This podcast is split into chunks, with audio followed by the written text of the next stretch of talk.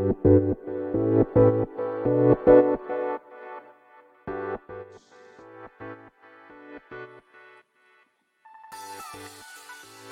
い。始まりました。本を読んでは、独り言ラジオ。私、変な髪型をしたポンコツ薬剤師こと町田和俊でございます。はい。というわけでですね、今日も、えー、本を読んでは独り言をですね、つぶやいていきたいと思います。はい。前回まではですね、伊藤麻さんの体は行くという本をですね、まあ、読んでは独り言を語っておりました。はい。で、まあ、あの、今回からね、まあ、別の本に、まあ、なってくるわけなんですが、まあ、何の本を読もうかなと、読み返そうかなと、なっていたわけでございます。まあ、ちなみにですね、えー、私の、私の、まあ、番組はですね、一応簡単に説明させていただきますと、まあ、私ですね、本を読む際には、まあ、あ、これ面白いそうな表現だなとか、えー、なんかここは学びになるなとか、ここを覚えたいなみたいなですね。そんなところにですね、まあ、フィルム付箋を貼っているんですね。はい。で、まあ、そのフィルム付箋の、まあ、箇所をですね、まあ、読み返して、で、読み返してから、なんて言うんでしょう。その読み返した部分について、またこう、語り直すというか、独り言を言うというのが、まあ私の番組の流れになっております。はい。えー、そんな、まあ私の番組ですけども、まあ今日からですね、別の本を取り上げていきたいと思います。はい。さあ、何の本を読むことに読み返そうとね、決めたかと言いますと、ダラじゃんということでですね自分でちょっとあの交換を入れてみましたけれども、はい。えー、私が、えー、今日からですね、まあ、独り言を言っていき、独り言を、まあ、やっていこうと思った本はですね、スマートな悪という本を読み返していきたいと思います。はい。こちらはですね、えー、著者がですね、戸谷博さんですね。一応、戸谷さんのプロフィールをですね、まあ、こちらの本の、なんつうんですか、えー、一番後ろのところに戸谷さんのプロフィールがありますので、そちらを紹介させていただきたいと思います。1988年、東京都世田谷区生まれ、大阪大学大学院博士課程修了、えー、博士、過去文学ですね。はい。現在、関西外国語大学准教授。専門は哲学、倫理学。現代思想を中心に科学技術をめぐる倫理のあり方を研究している。著書に J-POP で考える哲学、自分を問い直すための15曲、えー、講談社文庫ですね。はい。えー、他にはですね、原子力の哲学、中英写真書、えー、他にはですね、ハンス・ヨナス、未来への責任、やがて来たる子供たちのための倫理学、慶応義塾義塾大学出版会などがあると。えー、そしてですね、このスマートな悪はですね、2022年3月29日に第一釣り発行しております。はい。こちら。はい。えー、まあ、今回もです。この本もですね、めちゃくちゃフィルム線をですね、貼ればいいと思っているぐらいですね、フィルム線を貼りまくっておりますね。はい。で、まあ、この本はですね、まあ、最初に私がこの本を、ま購入しようと思ったきっかけ、まあ、それはですね、まあ、私が毎日ですね、えー、聞いております。そして、まあ、毎日こう、毎日とか毎回コメントしております。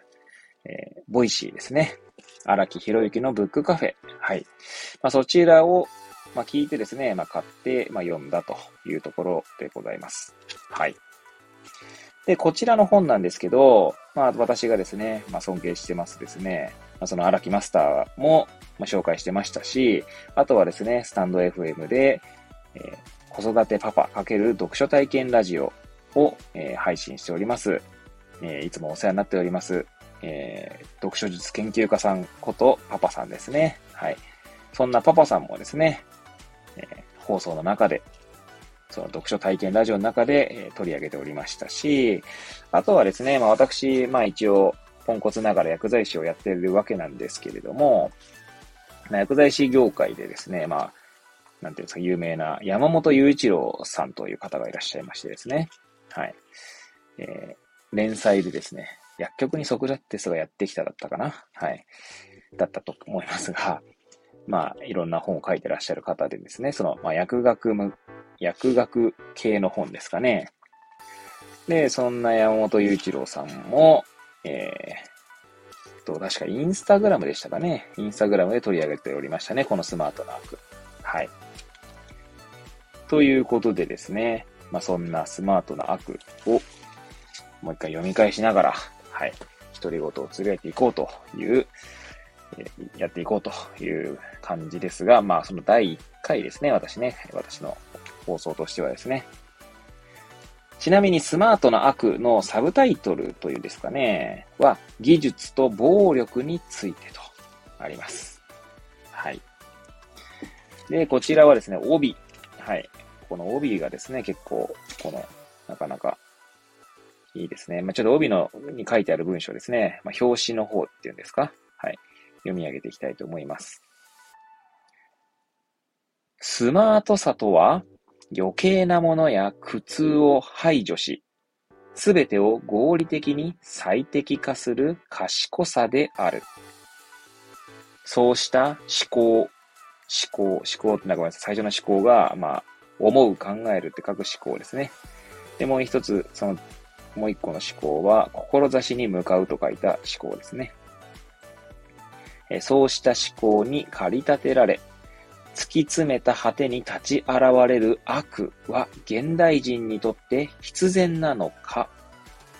システムの支配からの自由を求め、別の答えを模索する真摯な試み。と書いてあって、もう少し大きなですね、まあ、フォントのサイズがもう少し大きめなのでですね、アイヒマンイコール我々と、で、え、なんだ、と書いてありますね。そして裏側というんですかね、背背拍子というんでしょうか。はい。の方には、まあ、はじめによりということでですね、まあ、紹介されているのも書かれておりますので、帯にですね。はい。まあ、そちらも一応読んでいきたいと思います。スマートさとは、テクノロジーの進歩を図る基準の一つである中略。解明されなければならない問題はむしろスマートさの概念にある。私たちがとにかくスマートであることが重要だと考えるこの発想そのものの危うさこそが再考されなければならないのだ。概念そのものを批判のなんだこれ、訴状か？ちょっと読めませんね。すいません。私の、はい、漢字力のなさがはい。ねまあ、批判の上に載せるために、本書は一つの技術の哲学として議論されることになる。本書は、マルティン・ハイデガー、ハンナ・アーレント、ギュンター・アンダース、イヴァン・イリーチなどの思想を手がかりにしながらも、これまで主題的に論じられてこなかったスマートさという概念にこれらを応用することで日本における技術の哲学の議論に新しい論点を導入したいと考えている。はい。そんな文章が帯に書かれております。ちなみにですね、こちらの、なんつうんですか、この、スマートな悪というタイトルと、えー、サブタイトル、技術と暴力について、そして戸谷博士という、えー、著者名、その下にですね、答えは別にあるって書いてあるんですね。そして講談社と書いてありますね。はい。これも、ここが整備表紙なのかな？はい。はい。まあ、そんな感じの、まあ、本でございますね。はい。えー、今のところタイトルというか、はい。表紙だけで語ってまいりましたけれども、まあ、語ってまいりましたじゃないですね。語ってはいないですね。はい。単に表紙に書かれているものをひたすら紹介したと読み上げただけになります。はい。では早速ですね、えー、パラパラとこう、最初こうめくりますと、目次、最初は目次なんですね。はい、こちらの本はですね、まあ、初めに終わりにという、まあ、後書きとかはありますが、まあ、第1章から第9章までですね。はい。まあ、ページ数としましては、まあ、190ページ、ま、前後というところでしょうか。はい。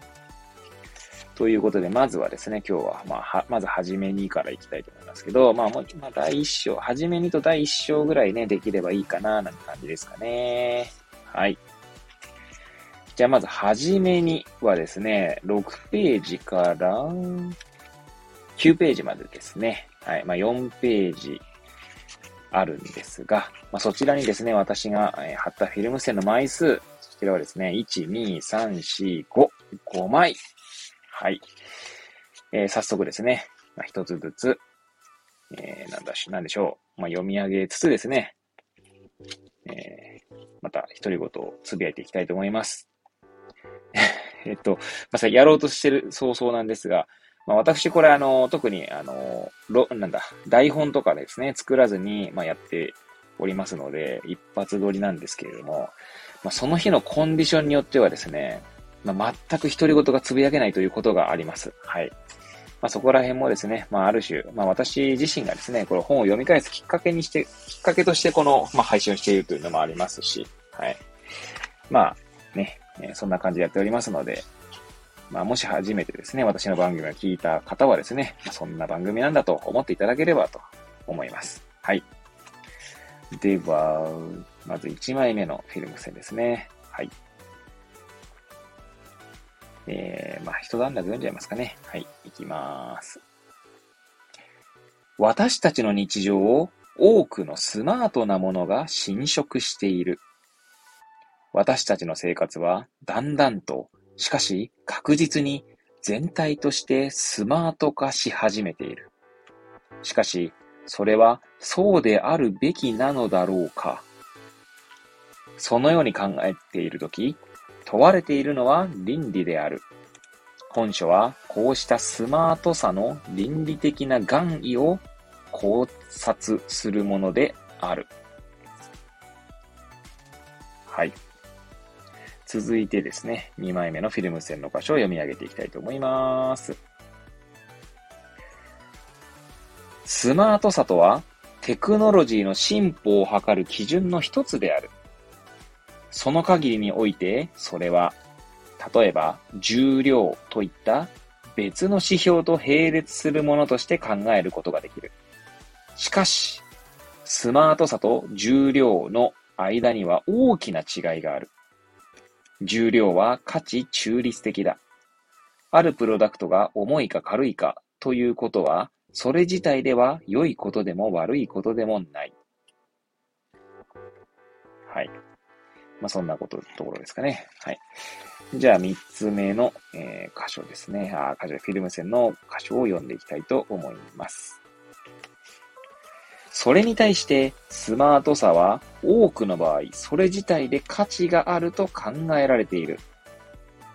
あるプロダクトは、それがどのような目的を持つのだとしても、スマートでないよりはスマートである方が望ましい。どんなプロダクトであろうと、できることならスマートであるべきである。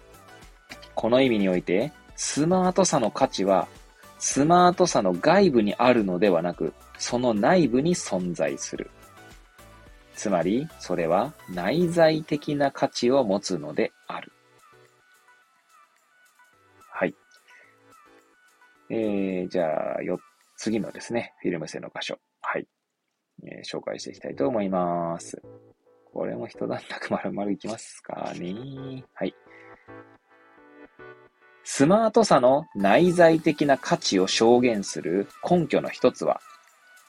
日本政府が第5期科学技術基本計画で掲げたソサイエティ5.0という理念である。これは今後の日本社会が目指すべき未来を指し示す社会像であるが、その内実は超スマート社会と表現されている。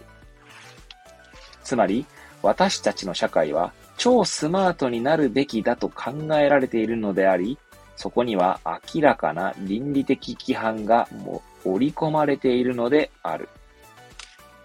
はい。そして最後のフィルム付箋の箇所ですね。はい、読み上げていきたいと思います。えーと、どこが、どこを読み上げた方がいいですかね。えー、いいか、ここからいきますかね。ただし、本書は超スマート社会として予言されている様々な未来のテクノロジーを取り上げ、その一つ一つの危険性を個別に論じるものではない。例えば IoT やビッグデータの具体的な倫理的課題について論じることが本書の目的ではない。ここで問われるのは、スマートなプロダクトの諸課題ではなく、そのプロダクトの進歩を評価する基準としてのスマートさという概念そのものである。スマートなプロダクトの危険性が指摘されるとき、その危険性がプロダクト自体に着せられるのなら、スマートさという概念そのものの危険性は無視される。その時、そのプロダクトは実はスマートではなかったものに降格するだけである。しかし、筆者の考えでは、解明されなければならない問題はむしろ、スマートさの概念そのものにある。私たちが、とにかくスマートであることが重要だと考えるこの発想そのものの危うさこそが、再考されなければならないのだ。はい。ということでですね、まず、えー、はじめにの、えー、まあ、5箇所ですね。はい。を、えー、読み上げていきました。はい。いやー、スマートね、スマートフォンでね、これ、えー、まあ、こうやって私収録しておりますけれども、ね、スマートウォッチとかね、スマートスピーカーとかですか、まあ、スマートペンとか書いてありますけどね、スマートロックとかですね、またスマートシティとかね、まあ、スマートデバイスとか、まあなんまあ、スマートなんちゃらっていうものはいっぱいありますね。はい。まあこのテクノロジーというものとですね、もうスマートって言葉は結構この相性がいいのかななんて、まあ、素人ながら思いますけれども、このまあ、戸谷さんのね、えー、この初めに書いてある通りですけれども、まあ、そもそもスマートさっていう概念そのものについてですね、この本は論じていくっていうことがね、えー、私は今回、今回ですが、フィルム線を貼った箇所を読み上げて、まあ、なんでしょう。まあ、その読み上げた通りなんですけれどもね。いやー、なかなか、本当に今日は、あれですね、あんまり出てこないですね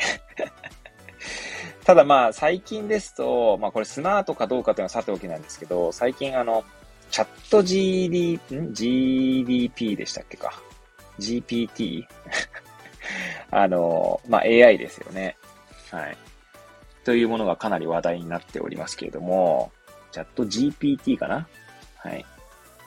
えー、っと、まあ、生成、まあ、要は何かを生み出す AI としてですね、かなり今までの AI とはちょっと毛色の違うものと、えー、されているようでございます。まあ、私自身はですね、ちょっとチャット GPT は触ったことはないんですけど、それこそ、あの、かなりですね、全世界的に話題になっているもので、はい。で、ちょうど最近ですとですね、ニュースコネクトというですね、 Voicy の番組で、えー、まあ、野村高文さんとですね、塩野誠さんが、確か経営共創基盤の共同経営者である CEO の誠さんと、まあ、その野村高文さんがですね、まあ、日曜版小話と、ニュース小話といってですね、まあ、毎週1回、2人で対談しているんですけれども、そこでもですね、そのチャット GPT のこと取り上げておりま、取り上げられておりましたね。はい。で、まあ、その、なんだろうな、そこで確か語られていたのは、まあ今までというか、今までとまた違くてですね、そのコミュニケーションそのものがですね、なんかこう、人質に取られるんじゃないかみたいなことを確か塩野さんが言ってらっしゃいましたかね。というのは、つまりこう、我々は生身の人間同士でですね、コミュニケーションしておりますけれども、まあ、チャット GPT がですね、こう行き着く先っていうのは、まあ、それこそあの、まあ、ドラえもんじゃないですけど、ドラえもんのような、なんつ会話できる、まあ、ロボットに搭載されてる AI みたいな感じですかね。はい。まあなんか、まあそれはまあ、詳しくはですね、えー、ニュースコネクト、まあ、ぜひ聞いていただいた方が間違いないんですけど、いやー、ほんとそうなるとね、まあ、よくね、AI によってですね、まあなんかこう、仕事が奪われるみたいな文脈で語られがちですけども、まあ、本当どうなるんだろうなって思ったりはしますよね。まあそうすると、やはりこの自分自身のですね、そのナラティブとか経験体験とか、まあそういったもの、いやまあ私も全然ね、よくわかんないんで、本当素人考えではありますけど、まあ、そういった物事を表現できるかできないかってところで、と紐付けられるかどうかとか、まあ、そういったところに着目できるかどうかとかところが、まあ、人間としては問われているのかななんて、まあ、直感的には思いますけどね。直感的にっていうのもまた、まあ、正しくないのかもしれませんが、はい。っていうのも、じゃあ私のね、仕事は、まあ、薬剤師ですけど、薬の、まあ、話とかですね、まあ、そういったものも多分チャット GPT にポンって入れればですね、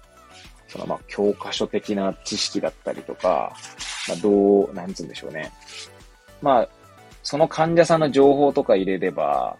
もしかしたらチャット GPT が解決策みたいなの出してくれる可能性はあるんですよね。ただまあそこでですね、まあその解決、まあ例えばなんでしょうね。まあじゃあ投入、まあすごい適当な設定にしますけど、まあかなりですね、えー、体重が、を体、えー、まあ、体重が多くて まあ、太ってらっしゃってとかで、ね、まあ、食事もたくさん食べて、はい。まあ、糖尿病の方でとかっていう、で、しかも年齢が、まあ、なん、ど、れぐらいにしましょうかね。まあ、50歳ぐらいでとかっていう方がいらっしゃったとして、まあそういった方にどういう食事療法を進めるといいかみたいなのを、例えばわかんないですよ。チャット GPT 投げると多分、おそらくですね、あの、その設定に合った食事療法とかですね。あとそれでさらにより正確なその生活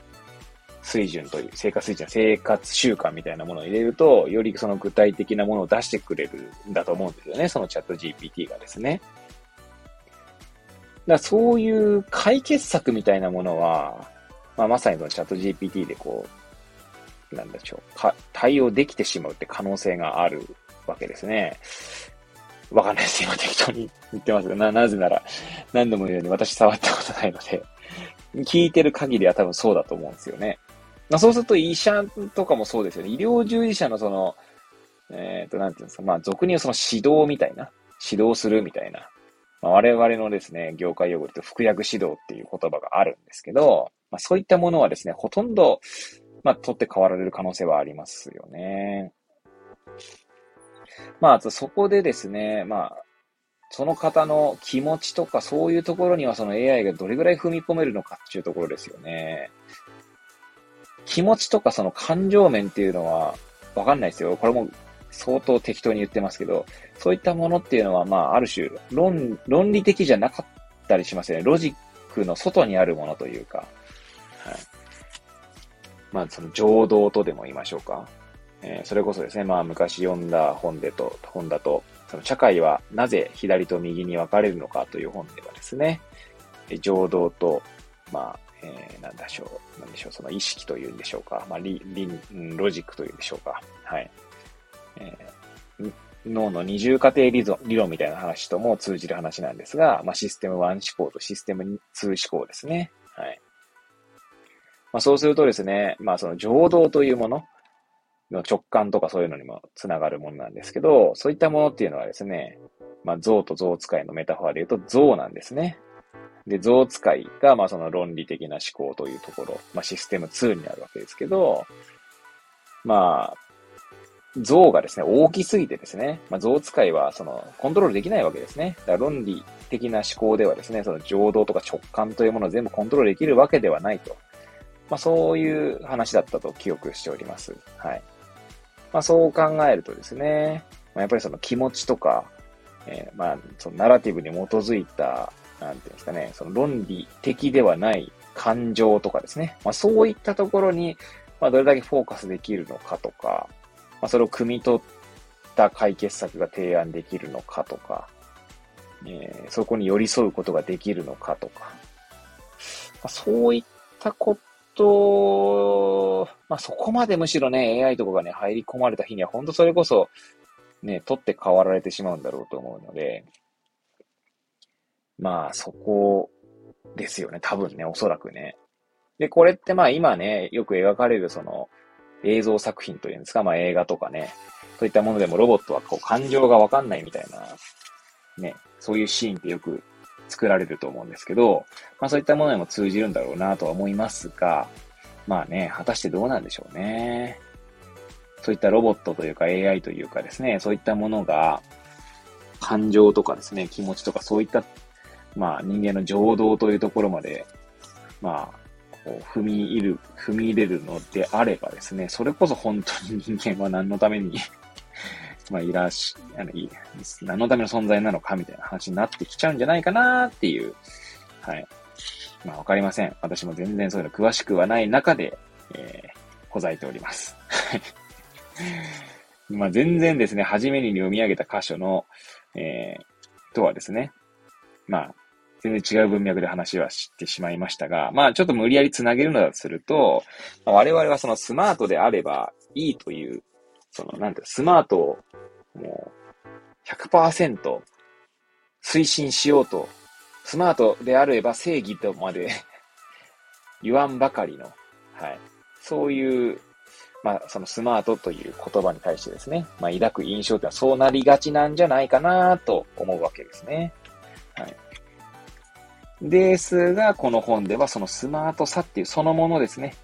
そのものの危険性についてこう論じている本になっておりますということですね。はい。何語ってたかよくわかんなくなってきましたが、まあ、独り言ですのでですね。まあ、流していただいて、はい。ということでですね、今日は第1章ですかね。まあ、ちょっとまず、語ってみて、時間帯、時間っていうか、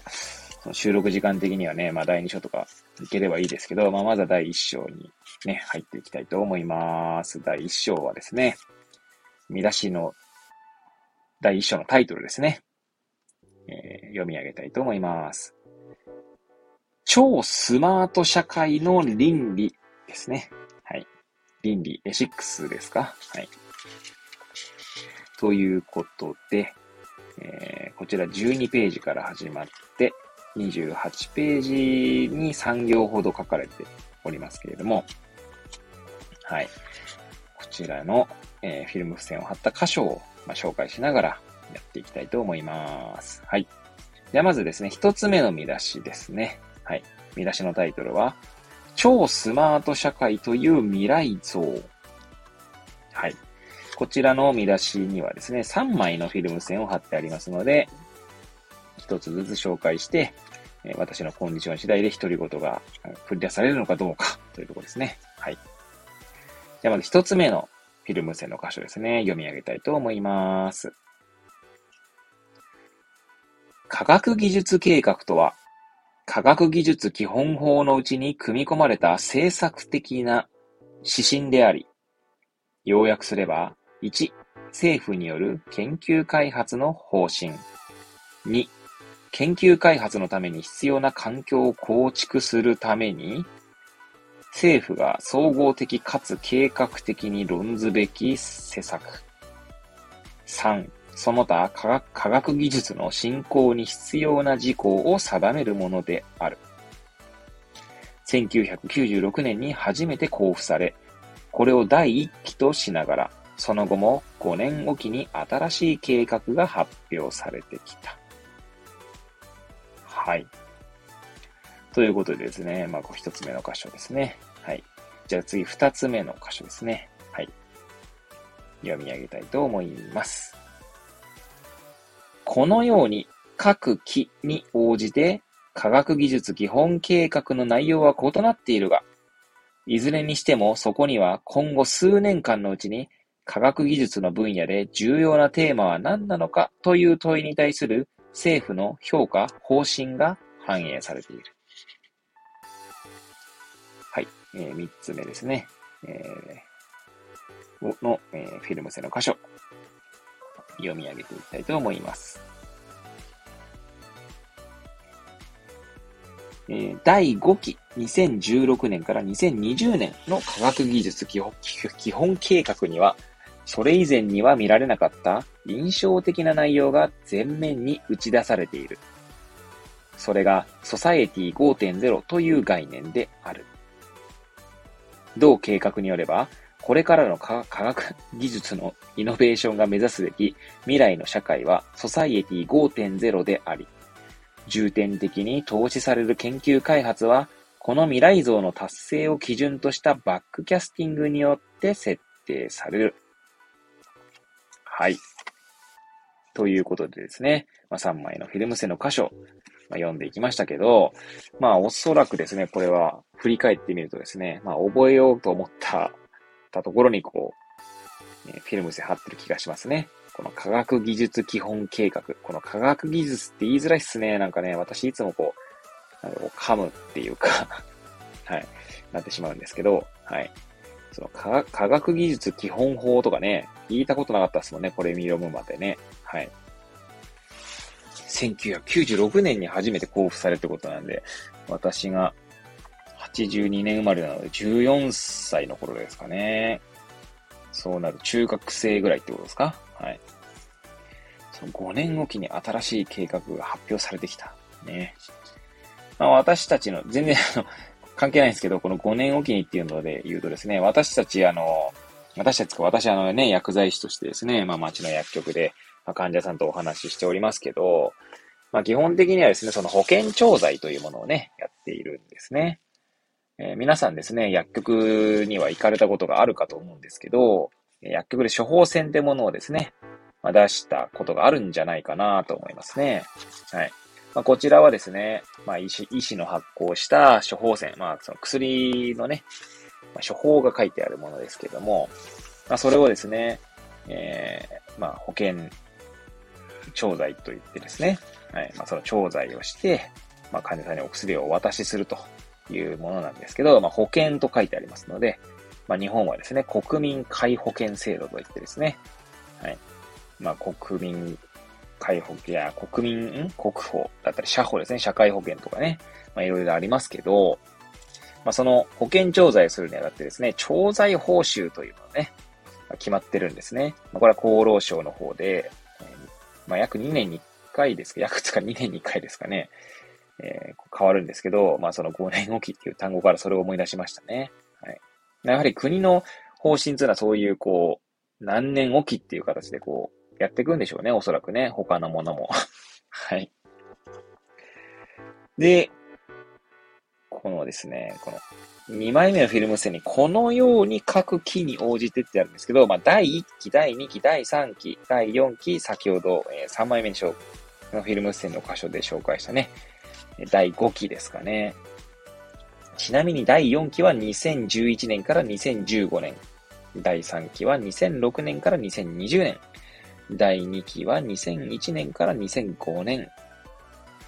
はい。ちなみに第2期だとですね、ライフサイエンス分野とか、情報通信分野、環境分野、ナノテクノロジー、材料分野というものに研究資源が、まあ、配分されたというところですね。そして第4期ではですね、第4期では、まあ、あの、どっちかっていうとですね、こう、いろんな分野をに応じてとかじゃなくて、課題達成型の重点化へと方針転換されたと書いてありますね。はい。まあ、そんな流れを経て第5期ですね。そのソサイティ5.0という概念が打ち出されたと。なんちゃら5.0とかね、まあ結構ね、響きはかっこいいですよね。まあそういうこのかっこよさみたいなのがね、なんて言うんでしょう。こう人を盲目的にさせるっていうのはありますよね。とか今適当に今言って思っただけなんですけど、あの、かっこいいは正義とかね、こう、美しいは正義みたいになりがちですよね。だから美しくないものがこう、卑下されたりとか、まあ、かっこよくないものが、こう、なんです、まあ、卑下されるというか、はい。そういうものの、まあ、延長にね、そのスマートさというものもあるんでしょうね。うん。だからこそスマートさは全面的にこう正義というか、肯定されがちなので、まあ、戸谷さんはそこに、えー、なんて言うんでしょう。戸谷博さんはそこにこう疑問を投げかけていると。まあ、まさに哲学者の姿勢なんだと思いますね。はい。まあ、ちなみにですね、まあ、全然どうでもいい話ですけど、まあ、薬剤師業界で言うとですね、あの、日本在宅薬学会っていうね、まあ、学会があるんですけど、まあ、そこの理事長はですね、まあ、狭間健二先生といってですね、まあ、あの、医者なんですね。はい。まあ、医師なんですけど、その方がですね、あの、薬局2.0から薬局3.0へみたいなことをね、まあ、語っておりますね。はい。まあ、もともと Web2.0 とかからね、始まった概念というか、その、なんちゃら2.0とかね、なんちゃら3.0とか、はい。で、こちらはもうね、ソサイエティ5.0ですから、ってことは、ソサイエティ1.0からまあ5.0まで、こう、5段階に分かれてるってことなんですけど、まあ、そこが書かれているのがですね、次の見出しからになります。はい。ということで、続いての見出しですね。見出しのタイトルを読み上げたいと思います。ソサイエティ5.0の展望と書かれております。こちらはですね、えー、14ページのど真ん中ぐらいからですね、うんと16ページまでですかね。はい。えー、こちらには1、2、3、4、4枚のフィルム線を貼ってあります。はい。ということでですね、まあ読み上げていきたいと思いますね。一つ一つフィルム線の箇所を紹介させていただきたいと思います。さてさて、どこから読みましょうかね。うん。はい。じゃあ、ここ、まあ、ここ、ちょっとまあ、部分部分でね、行きましょうかね。はい。ただし、その社会が何を主要な産業とする社会であるかは、まだ特定されていない。この意味において、ソサイエティ5.0は、それだけでは不確定な概念である。ただし、不確定であることはネガティブな要素ではない。むしろ、だからこそ未来を自由に構想する余地が残されているのである。はい。続いては、次のですね、フィルム線の箇所を読み上げていきたいと思います。このような見方は人類の社会の歴史的な経過を直線的かつ累積的に進化するものとして捉えており、かなり素朴な進歩史観の様相を呈している。はい。じゃあ3つ目のですね、フィルム線の箇所を読み上げていただき、いきたいと思います。人類の社会をそれを構成する一つの要素に過ぎない技術によって代表させることは、その社会の中で生きていた人々の多様性を覆い隠すものとも受け取られかねない。そして最後のフィルム線の箇所ですね、読み上げていきたいと思います。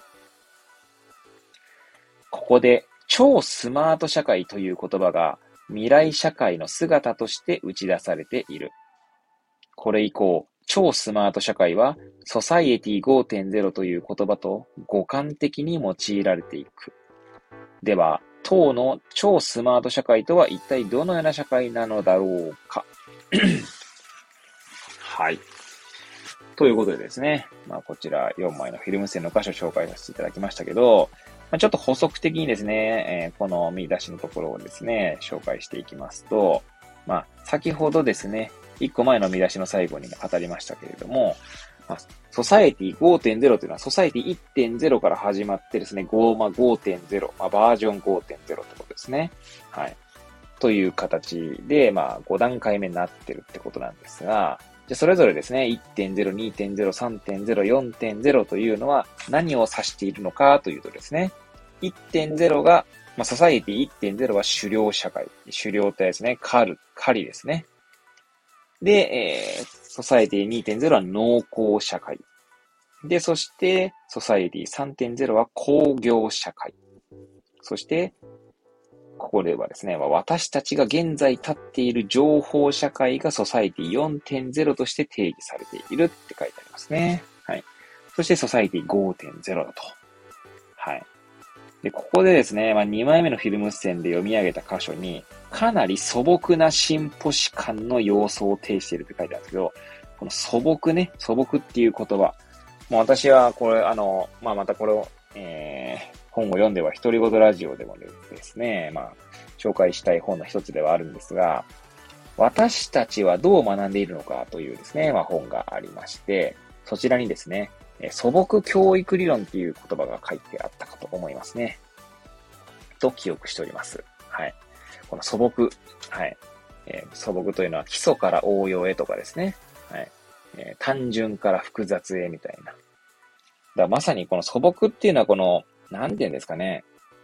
ある種未来予測とか、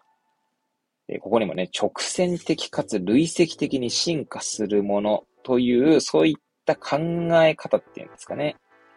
まあ、時間軸の設定とかもそうでしょうし、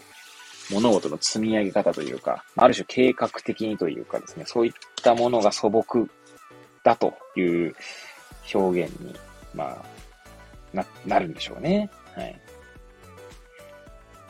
まあ、この、なんだ、読み上げましたけど、それを構成する一つの要素に過ぎない技術によって、その人類の社会を代表させることは、その人々の多様性を覆い隠すものとも受け取られかねないと。まあ、これは、その社会に関して今これ語られてますけど、これは、あれですよね、多分おそらく人間、一人の人間をこう語るときにもやられがちなことなんじゃないかなと思います。まあ、例えば、なんでしょうね。まあ、私の、まあ、一応ね、薬局でこう患者さんとお話ししている中での話で言えば、この方は認知症であるみたいな。えー、認知症患者さんとかいう言い方をした時点でですね、まあ、その方はもうイコール、その方イコール認知症っていう形で、その人の中にはですね、まあ、それぞれ、あそあの、必ずその生きてきた過程、まず俗に言うナラティブですよね、があるわけなんですけど、で、それって間違いなくその多様、多様性というか、その人ならではのものなんですよね、おそらくね。で、そのナラティブの背景にあるものには、まあ、ロジックでは語り得ないようなものがあるはずなんですが、認知症患者さんといった、えー、まあ、時点でですね、その、そういった多様な、多様性を表現するようなナラティブが、もうなんか書き消されてしまうというか、覆い隠されてしまうっていう側面はあるんじゃないかなと思いますね。まあ、今こうやって語ってて、独り言を言ってて思いましたけども、結局その言葉というもの、言葉ですかね。言葉の、ある種特徴なんでしょうね。言葉にすることでですね、まあ、なんていうんですかね、その切り取られてしまうものがどうしても出てくると。まあ、抽象と写象とも言うのかもしれませんけれどもね。言葉によって、こう描かれる、まあ、抽象されるものもあれば、捨てられてしまうもの、写象っていうんですかね。はい。それこそですね、まあ、あの、尊敬する、えー、読書研究家さんことパパさんがですね、まあ、唯名論っていうことをですね、たびたび語っておられますけども、その名前ですね。はい。名前が与えられることでってことだと思うんですが、はいまあ、それにもこう通じる話なんじゃないかなと思いますね。はい。ただ、この、どうしてもこのしんこの素朴な進歩史観と、その一つの要素でこう、一つの要素っていうか、その、まあ、名前というかですね、与えてしまう、与えることでですね、まあ、理解するっていうのはですね、まあ、ある種、まあ、人間の自然な姿なのかもしれないですね。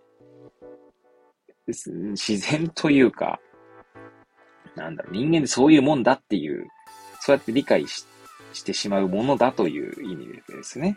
はい。なんじゃないかなとこう語りながら思った次第でございます。本当はですね、多分おそらくそんなにこう、単純に進歩していくわけではないですし、中には停滞するものだったりとか、反発が生まれたりとか、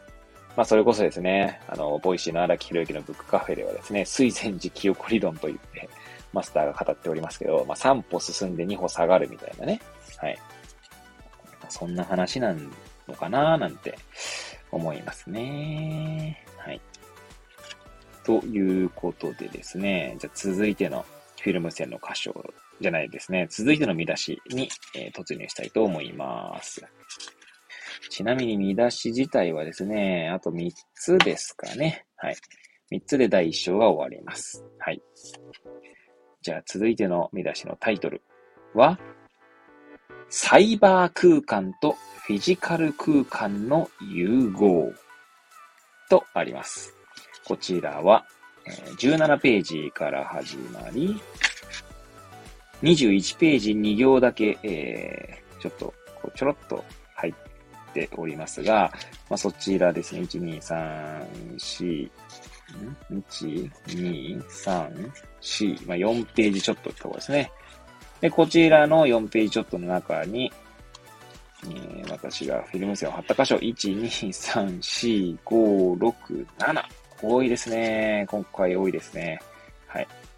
さすがというか、さすがって言い方もいんですけど、まあ、フィルム線を貼ればいいと思っているやろう、やからですので、はい。では早速ですね、一つ一つ読み上げていきたいと思います。まず一つ目ですね。はい。ここで畳みかけら、畳みかけるように用いられている必要という言葉が超スマート社会を支える根本的な価値観である。すなわちそれは言い換えるなら無駄なこと、不要なこと、余分なことが一切存在しないような社会に他ならない。はい。二つ目のですね、フィルム性の箇所をですね、読み上げていきたいと思います。すなわち、これまでは個別の課題として取り組まれていた各分野が ICT によってシステム化され、統合的なサイバー空間の下で処理されることで、社会はより自立化、自動化していくのである。はい。えー、続いてのフィルム線の箇所ですね。読み上げていきたいと思います。この意味において、超スマート社会は、サイバー空間と現実世界の密接な相互連関のもとで成立すると考えられている。はい。えー、続いてのフィルム出演の場所ですね。読み上げていきたいと思います。右の引用では、サイバー空間とフィジカル空間が融合すると述べられているが、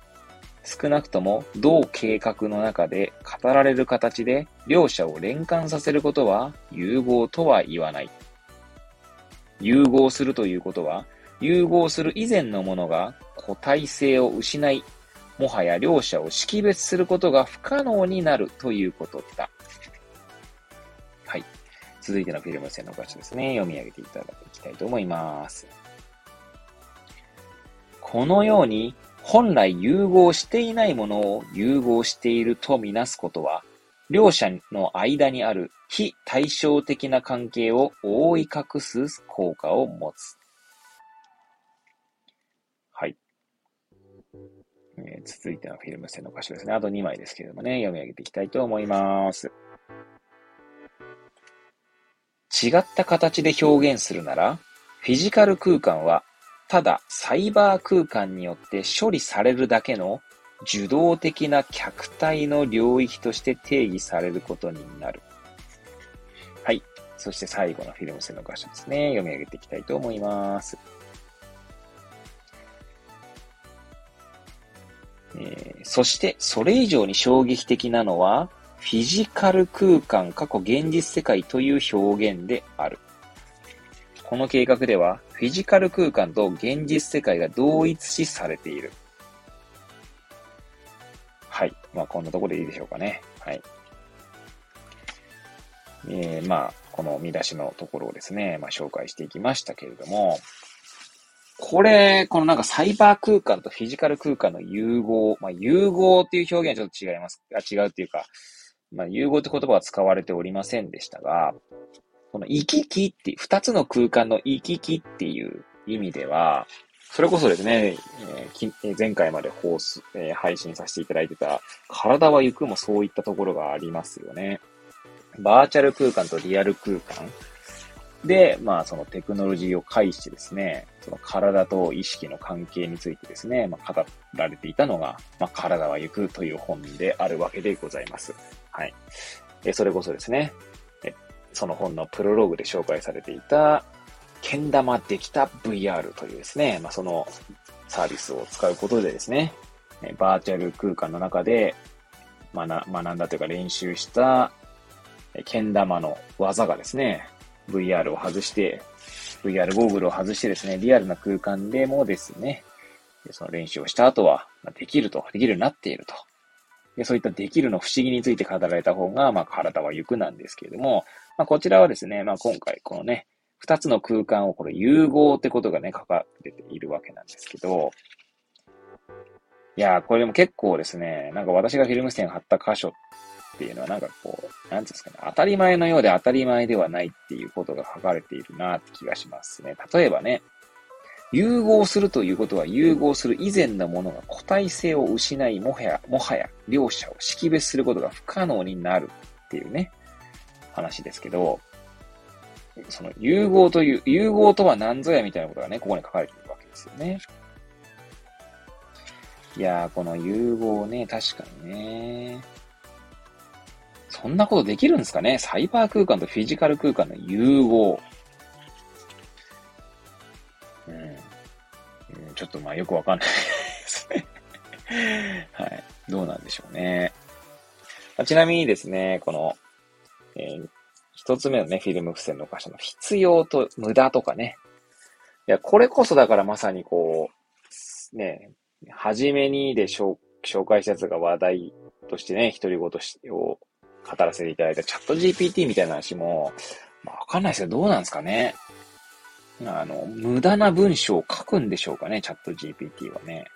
それらしい文章を書く可能性もあるのでよくわかりませんがね。まあ、無駄とかそういうものにこそその人間らしさが宿っ、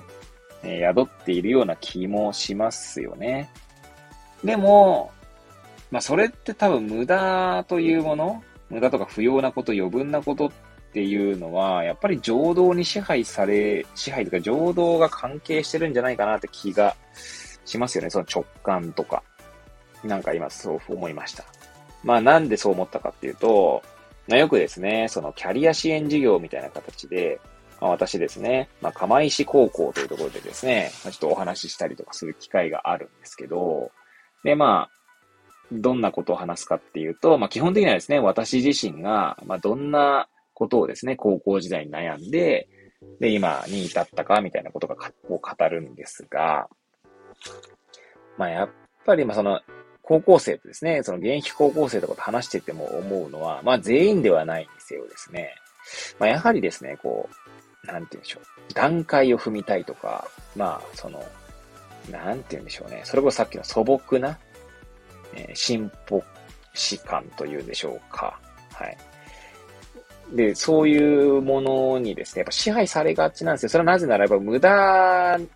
無駄なことをしたくないっていうか、なるべくだと直線的に進みたいっていう、要は失敗したくないみたいな、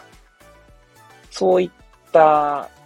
思考になりがちかなって思いますよね。特に高校生は。まあ多分ですね、それは、まあ今適当に今、語りながら思ってることを語って、まあ言ってるだけなんですが、まあやっぱり受験とか、その失敗とか成功が分かりやすい環境下であるからこそ、あとはそのね、日頃の試験とかも点数が出ますよね。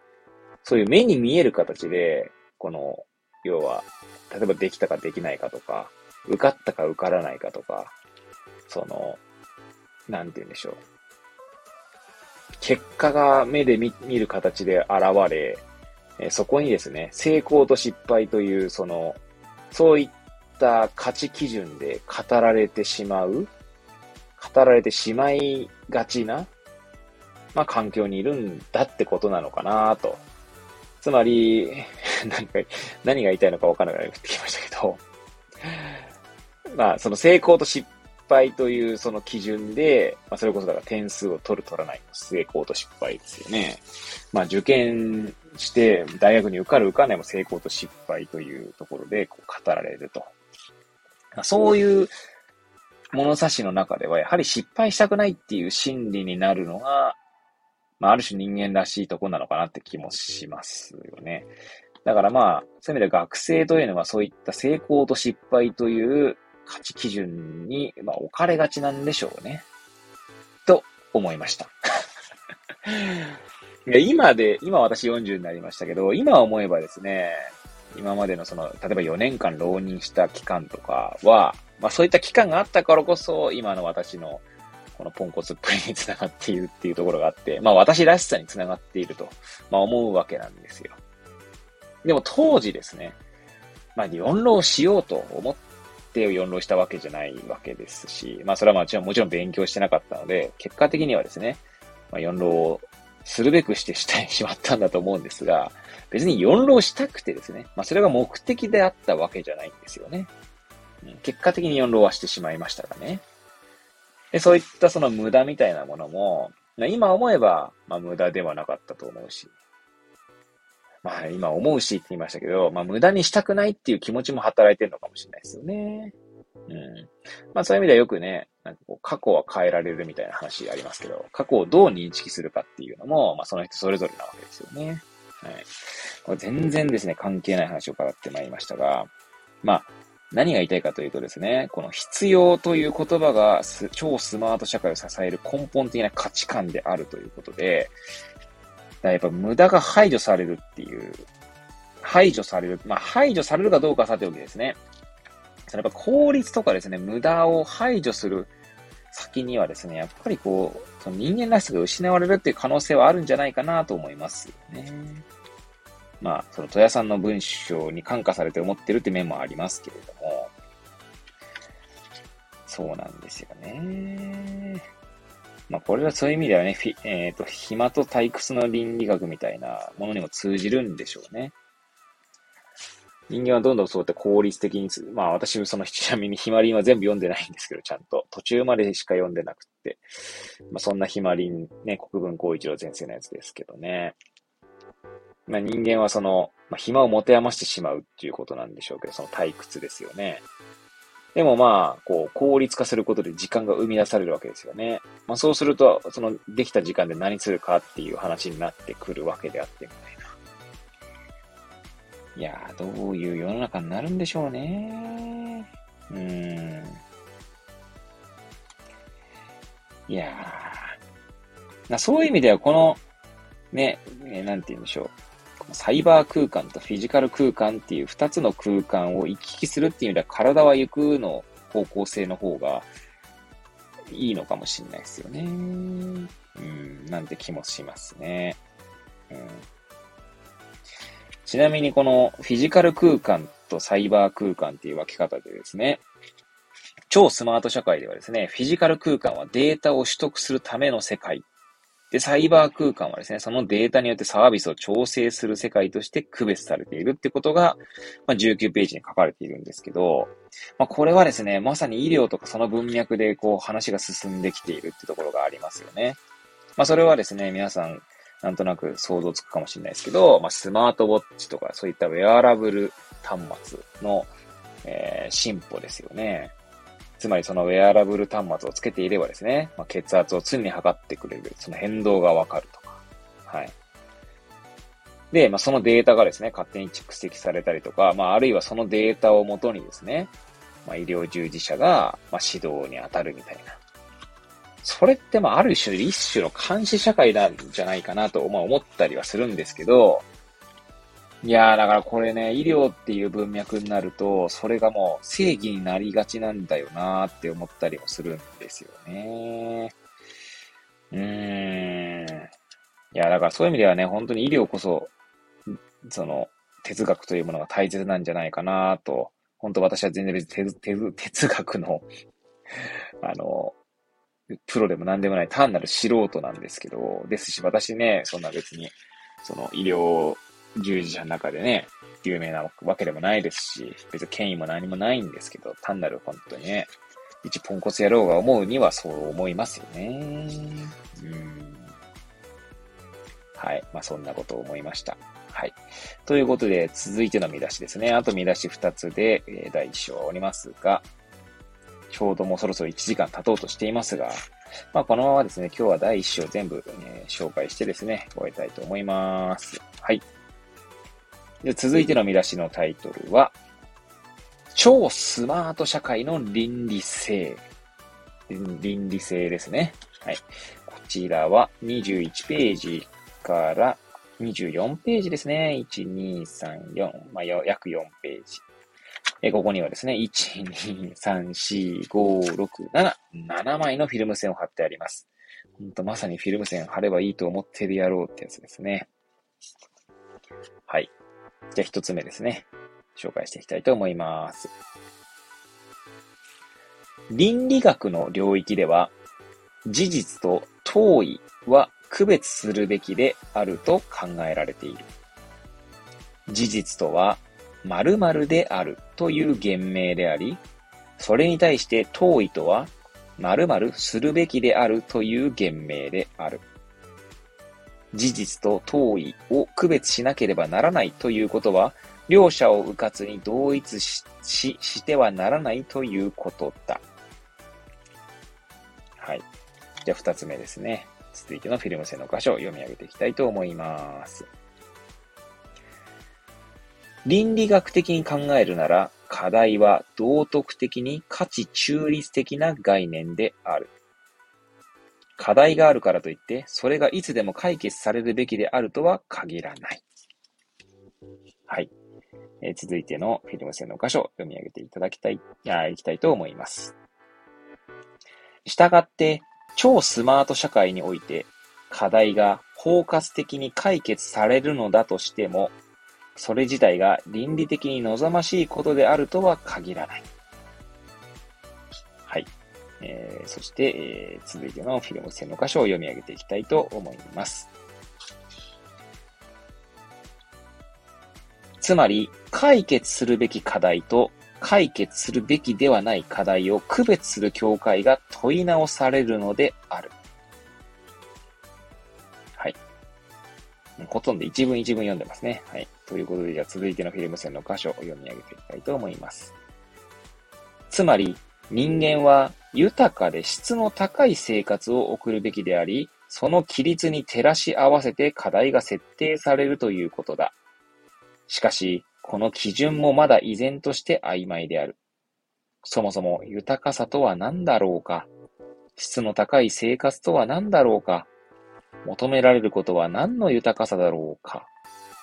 こうした問いに対する答えは同計画にはない。はい。えー、続いてのフィルム線の場所ですね。読み上げていただきたいと思い、なんでいただきたいって言っていきたいと思います。はい。つまり、暇で退屈な人間を量産することになるのではないか。しかし、それは超スマート社会の趣旨と整合しない。したがって、あくまでも幸福につながるような関係性を生み出す社会として、ソサイティ5.0を特徴づけなければならない。このように訴える同書は、そもそも幸福とは何なのか、人間にとっての価値とは何かという究極の問いに向かい合わなければならないと主張する。はい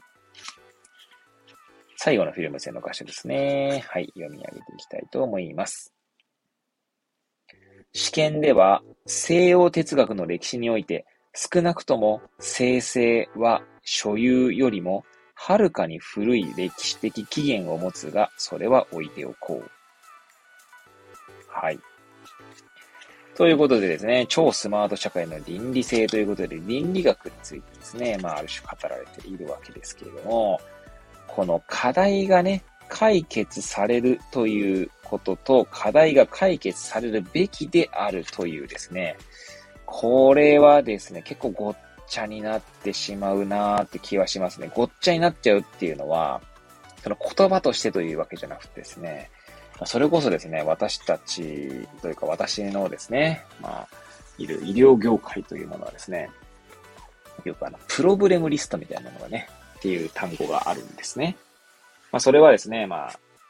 医者がやるプログラムリストですと、まあ、それこそ例えばですね、じゃあ、高血圧の薬を飲んでいる方で、まあ、糖尿病の薬も飲んでいると。そして脂質異常症のね、薬も飲んでいるという、まあ、よく俗に言う生活習慣病をですね、合併されている方がいて、まあ、あとはですね、メタボリックシンドロームでとか、まあ、そういったまあ病気をこう、病気とかね、疾患を抱えていらっしゃる方がいらっしゃ、まあ、いるとしてですね。はい、なんか100繰りが出てしまいましたけども。はい、それは置いといてですね。えー、まあ、そのプル、プルブレ ムリストっていうのは、まあ、えー、それぞれその、まあ、石側のやつだと大体こう、その疾患名がね、プルブレムリストに並んでいきますね。高血圧とか糖尿病とかですね。はい。で、まあそういった形でですね、プルブレムリストっていうのは、まあその、えっと、プロブレムオリエンティドシステムという、確か、えー、えー、と、アメリカだったと思いますが、で、開発された、その、なんていうんですかね、まあ考え方というか、まあ、システムってなってますけど、そういったものの中で語られているものですね。はい。まあ、その、問題思考型だったかな？問題思考型、まあ、システムですかね。はい。えー、そのプログラムに沿って、えー、まあ対応していくわけなんですけど、そのプログラム、まあまさに課題みたいな感じですけどね、その課題がされ、解決されるということからですね、されるべきであるっていうふうに、特に医療はなりがちなんじゃないかなと思いますね。それはなぜならやっぱ医療がこう、せ、なんていうんですかね、正義みたいな形で語られがちだ気がするからですね。まあ、いつもですね、もやもやするのが、この健康みたいな言葉で、すべて片付いてしまうみたいな。例えばですね、薬剤師は、えー、薬を渡しているのではない、健康を渡しているのだみたいなね、言葉が、まあ以前、薬局業界では結構まあブームになったんですけど、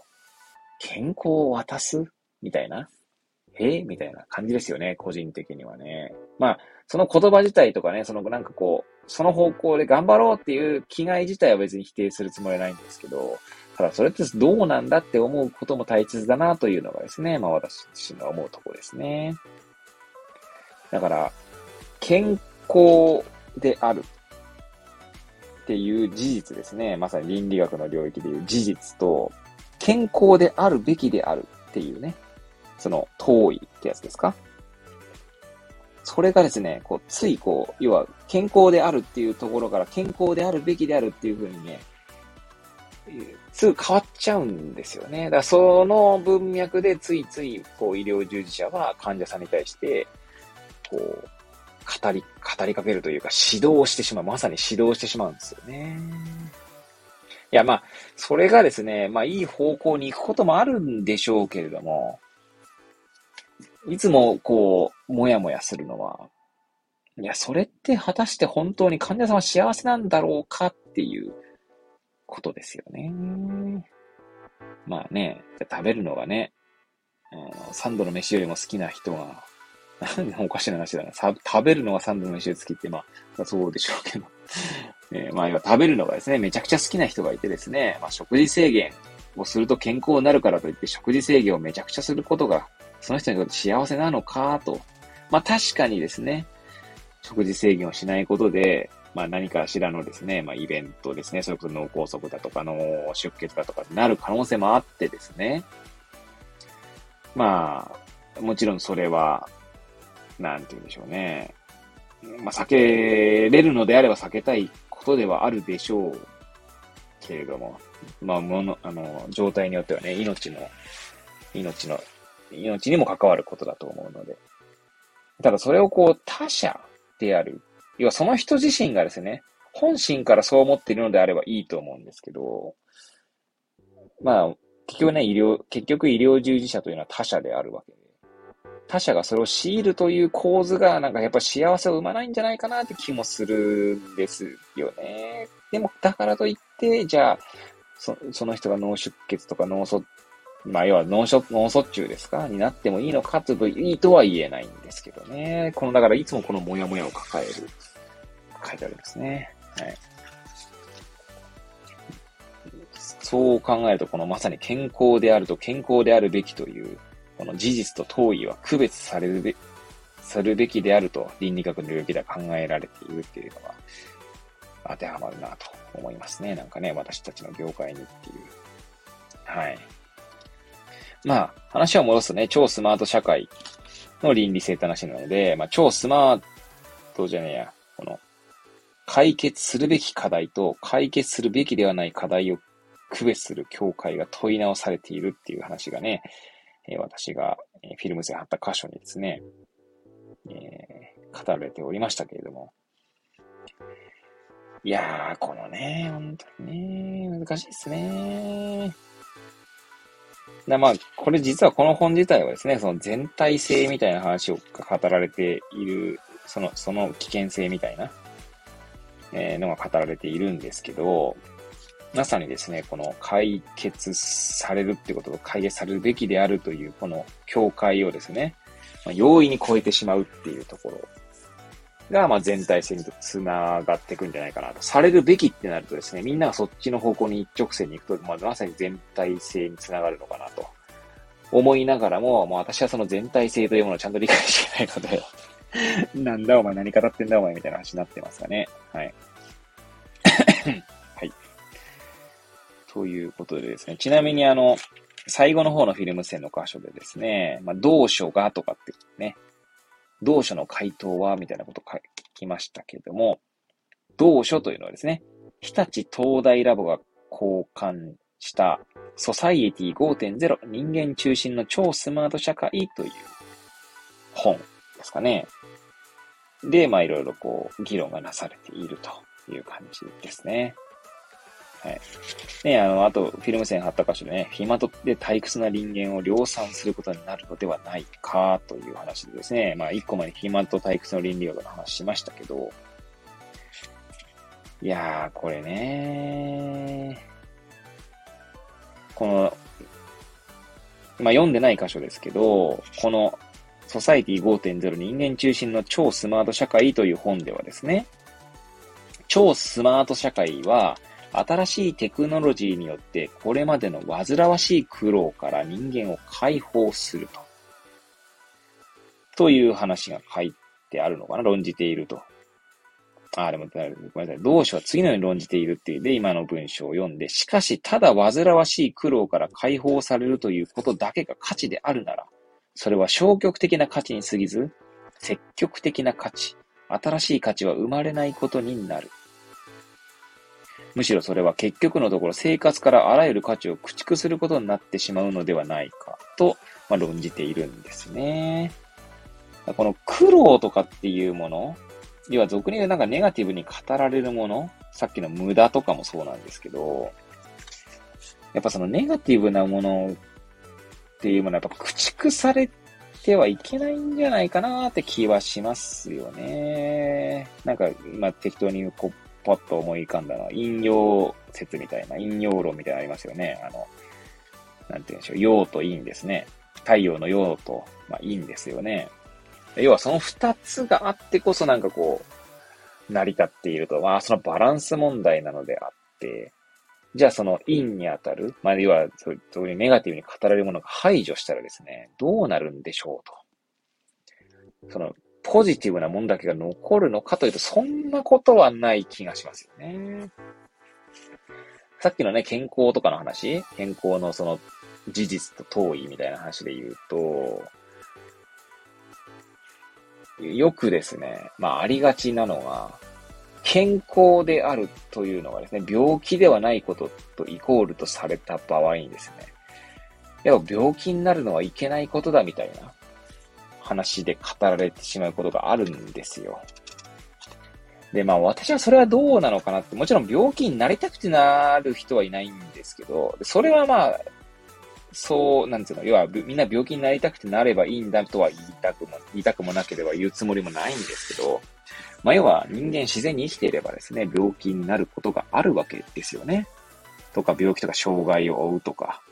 まあ、何かしらのそういったイベントが起こることがあるわけですけど、そういったものからこそ、ものからやはりこうなんか見えてくるものがあったりするんですよね。と私は思っているんですよ。思っているんですよ。とか。まあ、これも私の経験からの話なんですけど、まあ、さっきのね、ちょっと病気とは話は違いますけど、四老があったからこそ自分の、自分はこういった人間になったって話もそうでしょうし、また、息子の障害ですね。息子の障害を知った時に、やっぱりこう、いろいろ自分の人生のこれからみたいなことをですね、やっぱ考えましたもんね。何かやっぱりそういった、まあ、陰陽で言えば、陰という、陰に当たるものっていうんですか、まあ、ポジティブ、ネガティブでいう、まあ、ネガティブに当たるもの、一般的な価値観というか、一般的観点としてのネガティブに当たるものに、まあ、遭遇することでですね、その自分事としてですよ、当事者間、当事者として遭遇することで、その、なんて言うんでしょう。その、ポジティブな方向に舵を切ることができるとか、まあ見直すことができるというか、生殺とか内政とかそういった方向に働くんじゃないかなと思いますよね。だからまあ、陰陽をですね、プラスとマイナスっていうふうにすればですね、まあマイナスがあるからこそプラスが、まあ生きてくるわけであって、マイナスをなくしてしまったらですね、まあ、そうですね、今適当に言ってますけど、プラスしか残んなかったら、もうプラスプラスプラスプラスプラスプラスプラスプラスプラスみたいな。もう、増殖しまくってですね、もう溢れ出てしまうと。それは 果たして幸せなのかとか思ってしまいましたね。まあ、ちょうどですね、今、あの、ちょっと前にですね、 Voicy の荒木博行のブックカフェで語られた、えー、自分の薬を作るですね。まあ、ちょうど私も今読んでるんですけど、そこではですね、インプットとアウトプットの話がされていてですね。まあ、インプットしてですね、アウトプットしないと、まあ、要はインプットしたものばっかりになってですね、要は体が悲鳴を上げるってことが言われてるんですね。まあ、それを例えるなら、食事をたくさんしてもですね、まあ、排泄されないってなると体に当然溜まっていくわけですよね。でそうすると体が悲鳴を上げるっていうことと、まあ、同じような感じで語られるんですけど、まあ、プラスプラスプラスプラスプラスとこう、どんどんどんどんこうですね、まあ、ポジティブばっかでもですね、やっぱり、良くないんじゃないかなって気がしますよね。なんか直感的な話として今言ってるだけなので、はい。何の論理も何もないんですけど、はい。そんなことを思いました。はい。ようやく今ですね、ちなみに1時 ,1 時間16分ぐらい喋ってますけれども、ようやく最後の見出しでございます。はい。その見出しのタイトルはですね、自由と権力ですね。はい。こちらは、えー、25ページから28ページに3行だけ書かれている。まあ、要は1、2、3ページと3行ですね。はい。ここには4枚のフィルム線を貼ってあります。はい。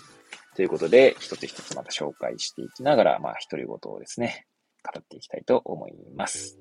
はい。同書によれば、こうした人間の生成変化の用語は、人間の自由の尊重へとつながる。はい。続いてのフィルム線の箇所ですね。はい。読み上げていきたいと思います。ここで提案されているのは、実際には超スマート社会が人間の行動を制御しているにもかかわらず、制御されている本人は、あたかも自分が自由であるかのように感じるような、そうした穏やかな、あ、緩やかな、ごめんなさい、緩やかな制御である。はい。続いてのフィルム線の箇所ですね。はい。紹介していってか読み上げていきたいと思います。まず、ここで取り上げられる倫理的概念は混乱しているという印象を払拭できない。同書において、生成変化、自由、豊かさ、幸福は、まるで一直線につながる同質の概念であるかのように語られている。しかし、それらの間に必然的な連関はない。はい。えー、最後のフィルム線の場所ですね。読み上げていきたいと思います。そして、こうした倫理的価値を様々に論じながら、結局はそれをいかに制御するかという点に議論が修練していくことにも大きな違和感を禁じ得ない。はい。いやーね、私はなんでここにフィルム線を買ったんだろうと思うんですが、結構ですね、この時期、これ読んだのいつだったかな？去年の中頃だったと思うんですけど、結構その、なんだ、段落の最初の文章にですね、フィルムスが引っ張っている感じがありますね。はい。自由と権力ね。この生成変化ね。それは一個前のね、フィルム線の箇所でも、生成は所有よりもはるかにな、古い歴史的起源を持つかと。ちなみにですね、この同書、えー、とさっき紹介しました、ソサイティ5.0人間中心の超スマート社会の文章が引用されてるんですけど、そこに生成変化みたいな話があるんですね。なんでちょっと引用されてる文章を読み上げようかと思いますが、24ページですね。はい。読み上げたいと思います。おそらく20世紀が描いた未来社会に欠けていたのは、人間が根底的に変容するという可能性であった。それを哲学的に言い直せば、西洋の鍵概念である存在、ビーイングや所有、ハビングではなく、生成変化、ビカミングに基づく人間像を考えることである。人間存在、ヒューマンビーイングから人間となる、ヒューマンビカミングへであると。はい。ということで、この生成変化ね。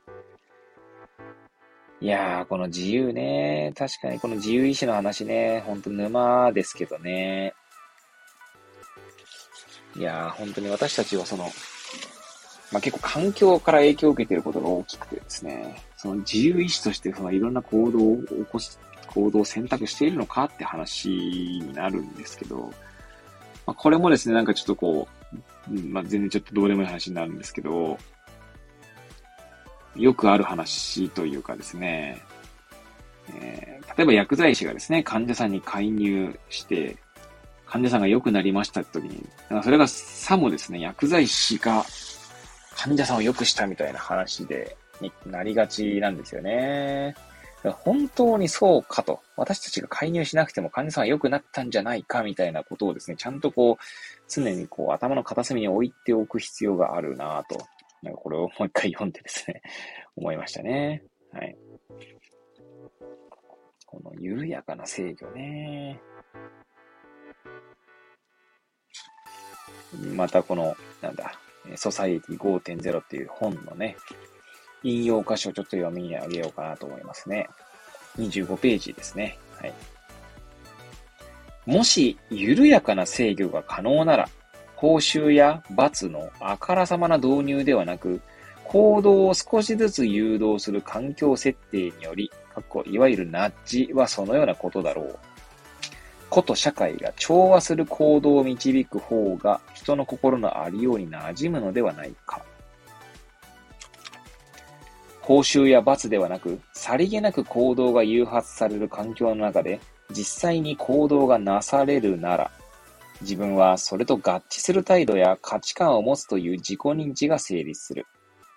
このメカニズムは自律性や選択の自由を求める心と矛盾しない形で行動の制御を達成する可能性を、さらには態度や価値観により社会と調和する個の行動が支えられる状態が形成される可能性を示唆するのであると。まあ、読み上げてですね、何が何かよくわからないってきましたけどもこの緩やかな制御ね。いやー、緩やかな。制御っていう単語自体がなんかどうなのかみたいな。うん。っ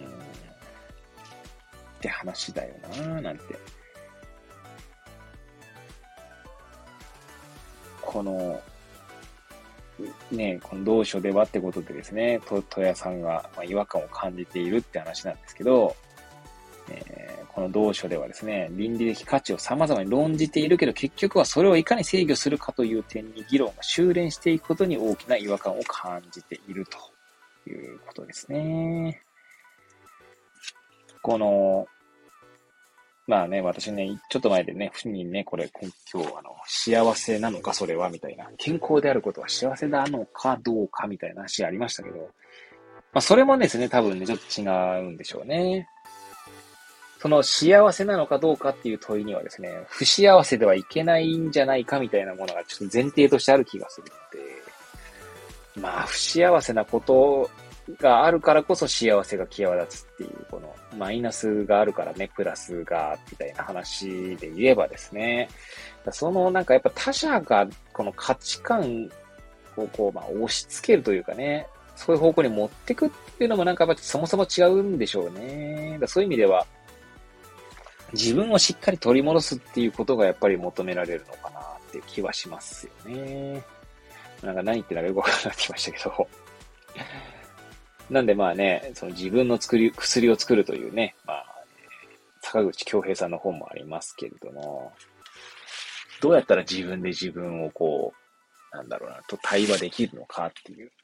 どうしても今ね、世の中的にはこう他者というものというか、なんつうんですか、周囲とのこう関係性の中で語られてしまうことが多いなーって気がしている、いますまあ、それは別に私だけじゃなくてね、みんなそう思ってると思うんですけど、自分がどうありたいのかみたいなことですね、そこにこうちゃんとフォーカスするっていう必要性があるなぁなんていう気もしますね。それこそがこのスマートな悪に対応するためには必要なのかななんておぼろげながらにはですね、思いました。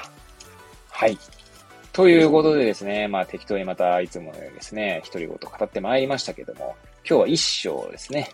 を読み終えたところで、え終えたいと思います。はい。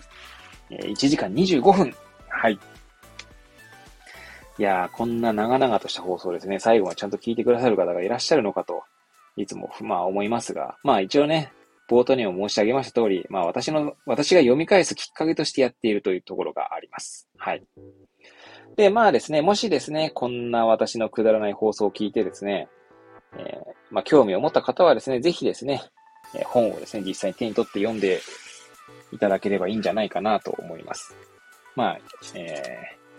それはですね、まあなぜなら、まあ私がフィルム線を貼った箇所というのはですね、あくまで私が貼ろうと思って貼った箇所であってですね、おそらく皆さんが読んだらですね、違う箇所にフィルム線を貼るかもしれませんし、はい。そして、あるいはフィルム線の箇所を読んでもですね、ま違ったその独り言が生まれてくるんじゃないかなと思いますので、まあ、そうした楽しみがですね、やっぱり読書にはあるなと、個人的には思っておりますので、え興味を持った方はですね、スマートなく手に取って読んでみていただければと思います。はい。ということでですね、えー、最後までね、お聞きいただいた方にはもう感謝感謝でございます。はい。ということでですね、次は水曜日ですね。はい。あさってスマートな悪続き、また、えー、続きをまた配信していきたいと思います。それではね、また次回お会いいたしましょう。さようなら。